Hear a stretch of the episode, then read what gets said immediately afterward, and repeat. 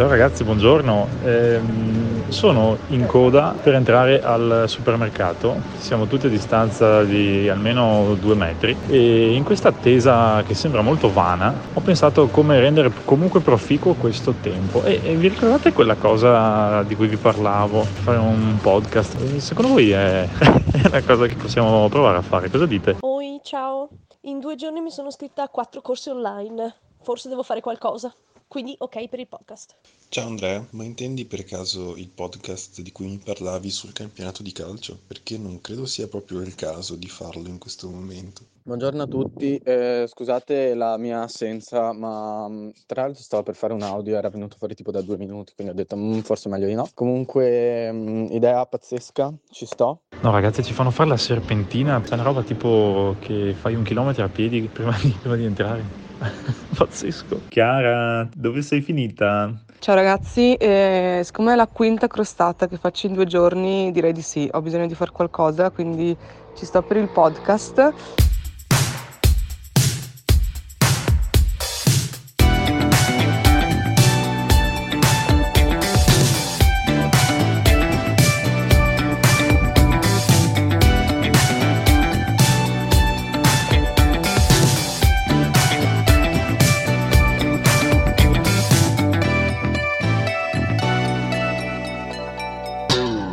Ci hanno detto che per starcene beati e tranquilli senza il contagio del virus dobbiamo starcene all'interno di un cerchio con un metro di raggio. All'interno di questo cerchio, se non faremo entrare niente dall'esterno, non una mano, non una gocciolina di saliva, potremmo starcene assolutamente beati, tranquilli e protetti. Questi sono i miei confini. Questi sono i confini dentro i quali, esattamente come qualcuno sosteneva dovesse accadere per le frontiere di un paese, non deve entrare l'altro. Se questi sono i miei confini, se questa è la mia nazione, allora decido io però chi entra e chi non entra qua dentro. Non voglio dentro i miei confini niente che abbia a che fare con la scarsa memoria, con l'amnesia di un paese che finge di scordare che questo è il paese dove i medici e gli infermieri sono i meno pagati d'Europa, ma soprattutto c'è qualcosa che mi fa arrabbiare ed è il fatto che dentro i miei confini, dentro questo cerchio di un metro, io non voglio che entri quello che chiamerei il gravissimo virus del menefreismo.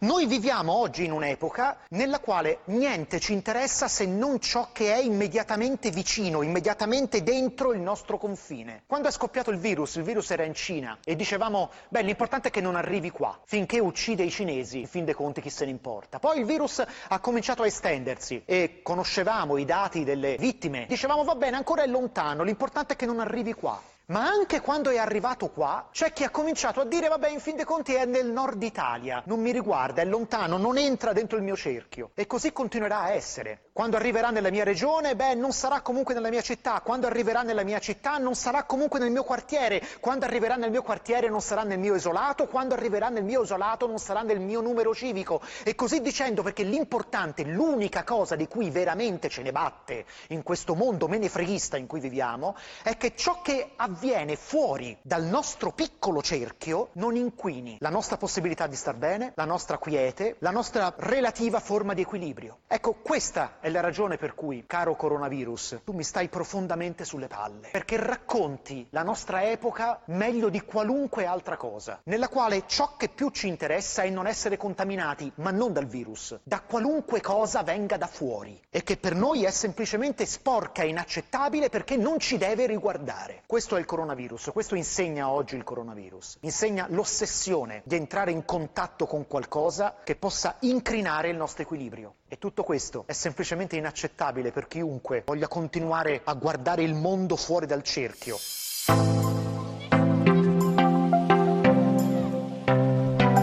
Hai presente quando ti si accende una lampadina in testa e pensi di aver avuto una grande idea? Solo che quando la dici ad alta voce ti sembra di non essere fattibile. Ma poi quell'idea la dici alle persone giuste, che subito ti capiscono e dicono dobbiamo farlo assolutamente.